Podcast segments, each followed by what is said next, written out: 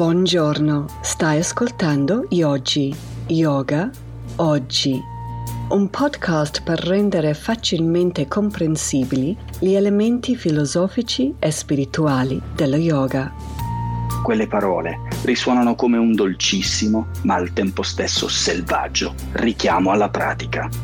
Con me, Tess Prevet.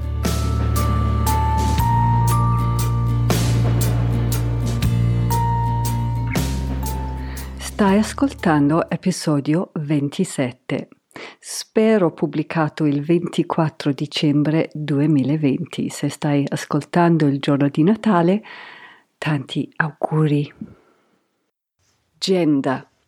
Allora, la mia figlia di recente, dopo che ho detto l'ennesimo cavolata, mi fa piccolo parentesi, uh, per chi non lo sa, uh, le mie figlie sono entrambi teenager mi fa Ma mamma, stai facendo confusione.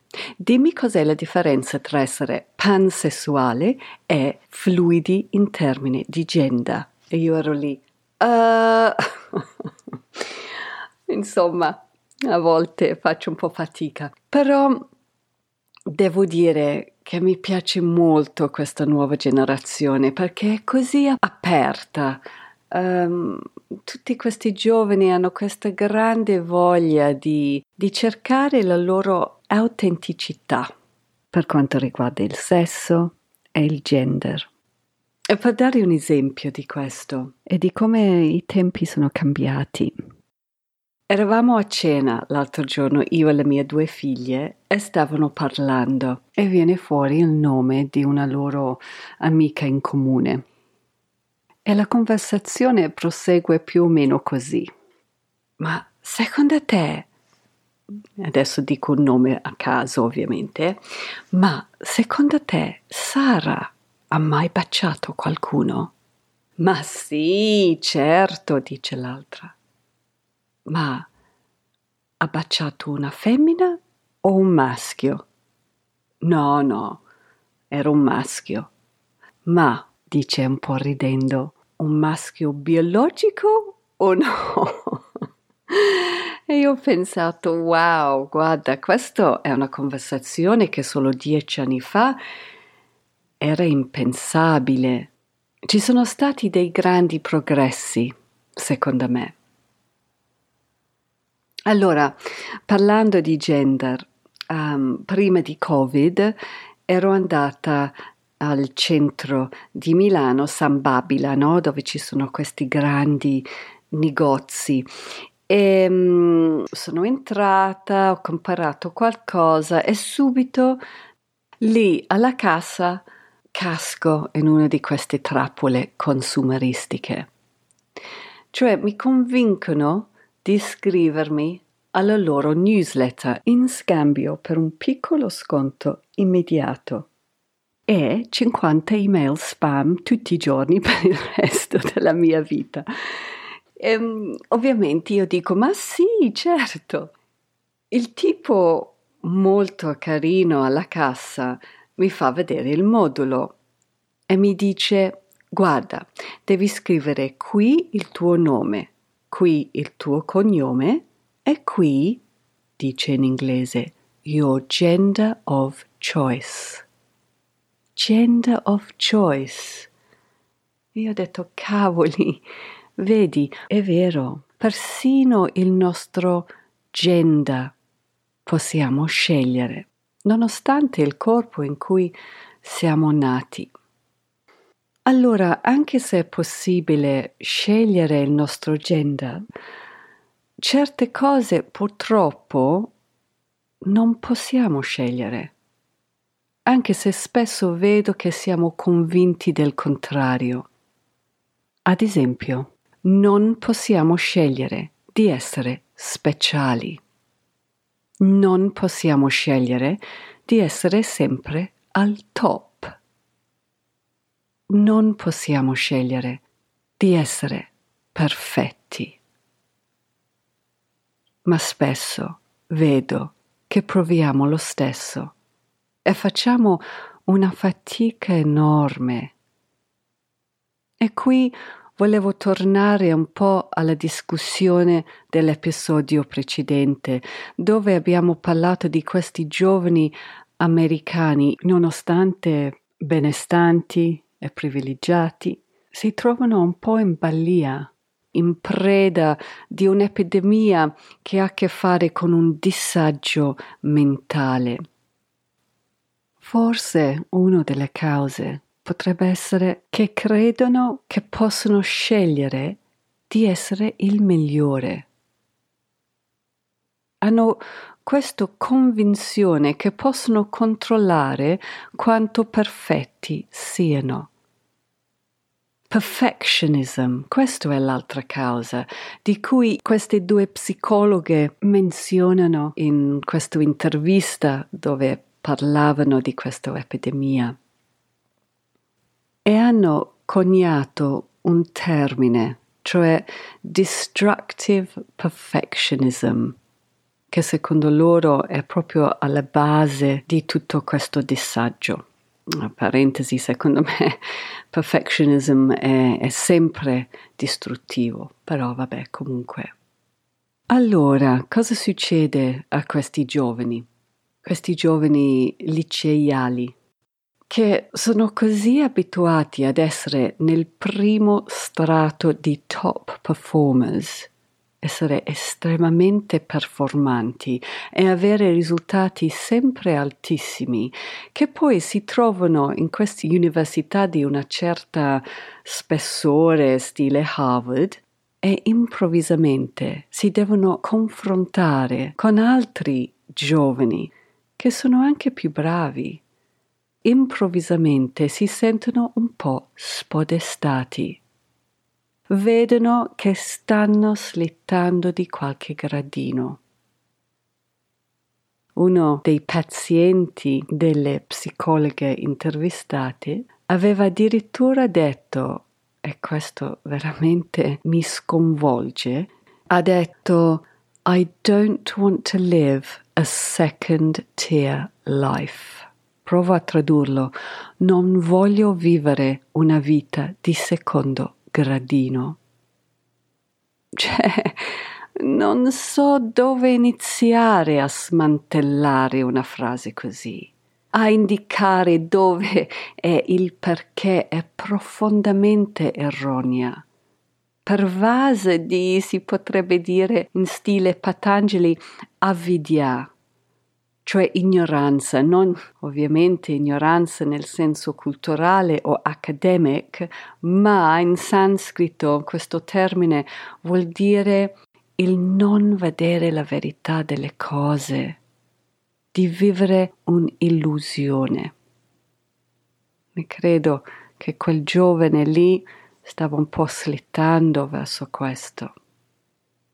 Comunque, in una situazione così, dove tutta l'energia è diretta verso l'essere perfetti e migliori, cosa succede? Crollano. Il loro pedestallo è, come le aspettative, troppo alto e la caduta è molto dolorosa. Allora lì comincia tutta una catena di comportamenti dannosi per alleviare annullare, intorpidire, noi diciamo in inglese to numb, la loro sofferenza. Um, piccolo parentesi, forse è per questo che oggi come oggi un percentuale molto alto di americani scelgono opioids come droga di scelta in 2017 um, per ogni 100 americani 57 sono stati prescritti opioids, una cifra veramente incredibile che indica anche qui un'altra specie di um, epidemia. E trovo, oltre tristissimo, curioso questa differenza generazionale perché le droghe della mia generazione, e non sono ovviamente uno scherzo, ma comunque, erano tipo i funghi magici, ecstasy, acidi eccetera, che provocavano un sentire di più o il sentire più profondamente, a differenza di opioids che non fanno sentire più nulla. Gli opioids, dopo tutto, sono un antidolorifico. Allora, che dolore vogliono annullare questi giovani americani? Secondo gli esperti include anche il, vabbè, l'assenza di colpa verso i loro genitori che hanno sacrificato così tanto, ma anche il dolore di, di non essere perfetti, il dolore di non poter vivere secondo le aspettative inarrivabili.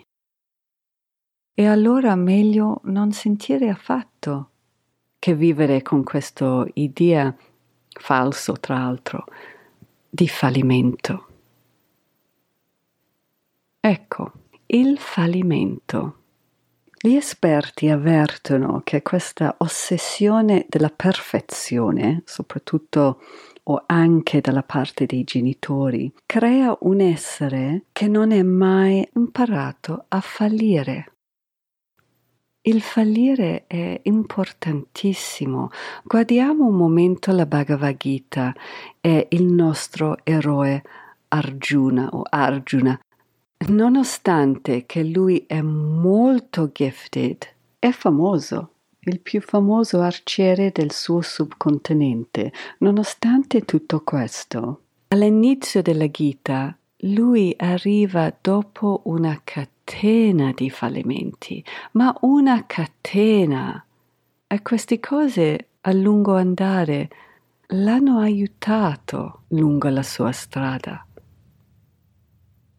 Però se noi impariamo a cadere e a fallire solo da adulti, è un po' come beccare il fuoco di Sant'Antonio a mezza età. Brucia assai.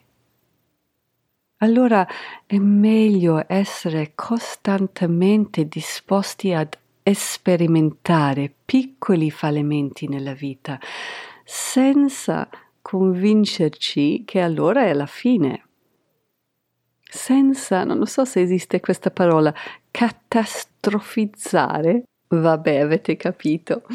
Um, e così fallendo poco alla volta, è meglio subito da giovani, abbiamo la prova che abbiamo la capacità anche di badare le ferite, di vivere con i nostri lividi. Impariamo che possiamo cadere anche face first nel fango e poi alzarci e andare oltre.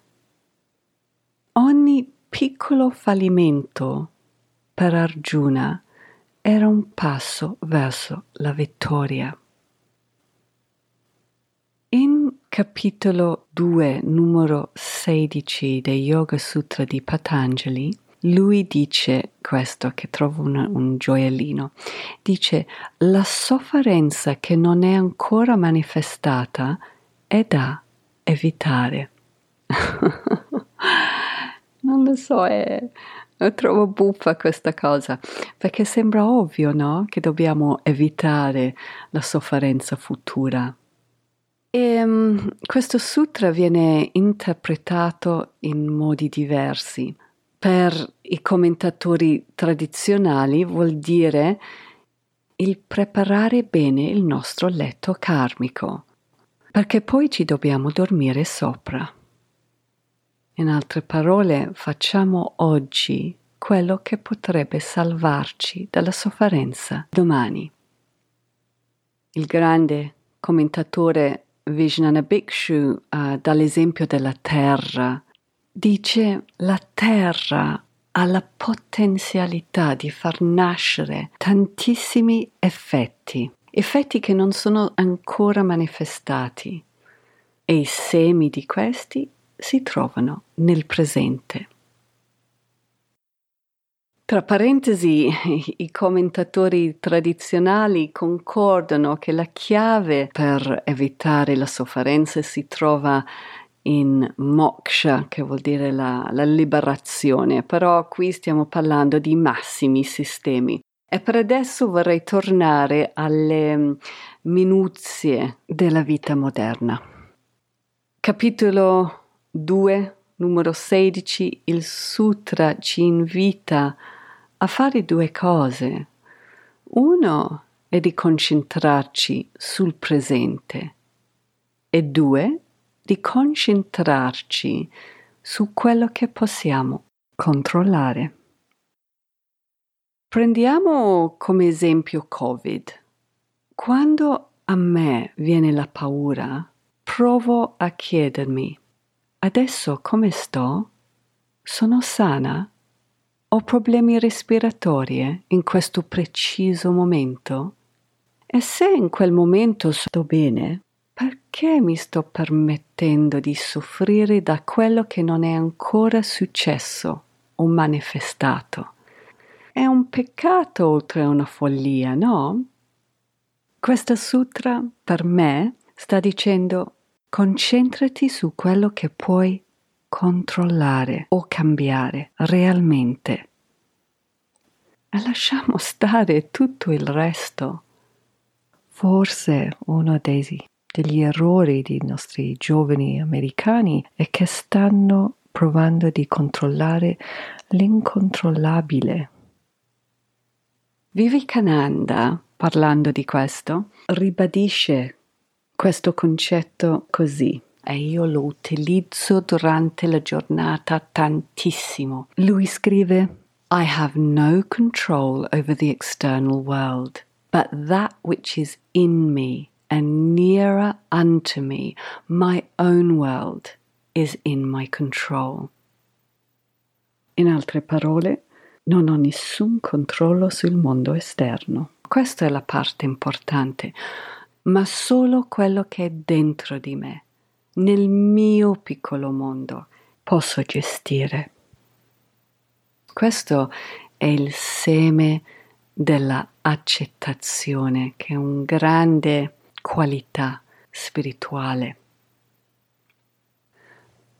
Un altro insegnamento della Bhagavad Gita che potrebbe essere utile per questi giovani che stanno, che stanno striving per i risultati sulla, sulla loro scrivania a Harvard and Co. è questo. Krishna sottolinea che non possiamo essere chiunque vogliamo. È molto anti-American Dream questo, me ne rendo conto. Solo perché lavori come un matto per ottenere un certo ruolo nella società, non è detto che ci arrivi, che è idoneo o che è nostro. Arjuna dice, sto parafrasando, io voglio andare a vivere come un monaco, basta queste armi, basta tutto questo sangue e fatica. E Krishna dice, eh no, quella cosa lì non è tuo. Certe cose non possiamo scegliere. E provarci, l'insistere, eh, provoca dolore e forse al meglio risultati scarsi. Torniamo a Vivekananda, questo grande monaco che è venuto in America portando Vedanta, insegnamento yogici in, mi sembra 1860 qualcosa, forse 63. Ha detto non c'è niente e nessuno che ci può negare quello che ci meritiamo. Nessun potere nell'universo può farlo. Un'ottica interessante questo, che mi fa sentire un po', un po meno in colpa no? per tutte le cose che ho. Comunque, Vivekananda poi aggiunge questo. Anche quando vorremmo qualcosa che non meritiamo, nonostante quanto lottiamo, sarà comunque negato se non è meritato, non arriva. Come ha detto qualcuno più saggio di me, se non apre, quella porta non è mia. Stai ascoltando Yogi Yoga Oggi. Ho sentito la nuova generazione etichettato The Snowflake Generation, cioè di fiocco di neve, perché sono così delicati. A terrible generalization. But anyway, delicati forse perché iperprotetti, come abbiamo visto, um, e un po' viziati anche. E un esempio di questo uh, ha dato un direttore di Harvard University e um, mi ha fatto molto ridere. Ha raccontato che un giorno una madre gli chiama e dice Buongiorno, io sono la madre di mm, Pinco Palino ed è stato accettato nel vostro college. Congratulazione, dice il direttore. E niente, io volevo chiedere un po' dei servizi che, che offrite. Sì, certo, dice lui. Ma mm, avete un servizio sveglia? Una cosa? Sì, sai, dove passate a svegliare i ragazzi? Lui, vabbè, io spero che se qualcuno è arrivato fino a Harvard University, che sia capace di svegliarsi da solo. E questo è il punto. Questa sovrapprotezione un po' rende i giovani meno autonomi, li rende meno resilienti, meno disposti a rischiare e meno capaci, come abbiamo visto, nell'arte di fallire.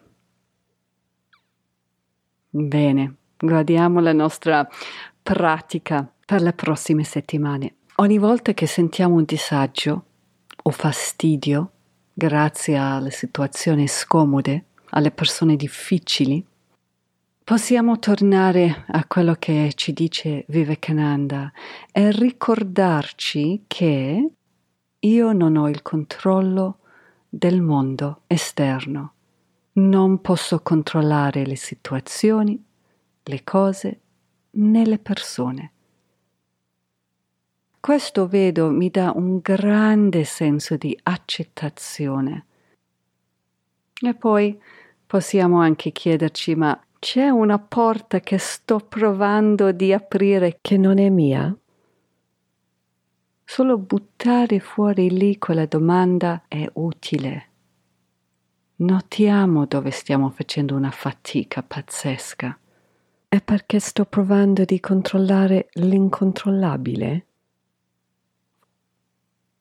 Bene, prima di finire volevo aggiungere un piccolo PS su quanto riguarda quello che ha detto delle droghe non sto promuovendo che andiamo fuori a utilizzare delle droghe cosiddetti recreational. È vero che ci sono dei grandi insegnanti spirituali tipo Ram Das, Timothy Leary, che mm, negli anni 70 hanno spinto molto um, condividendo i loro progressi spirituali grazie a certe droghe che hanno, che hanno presi.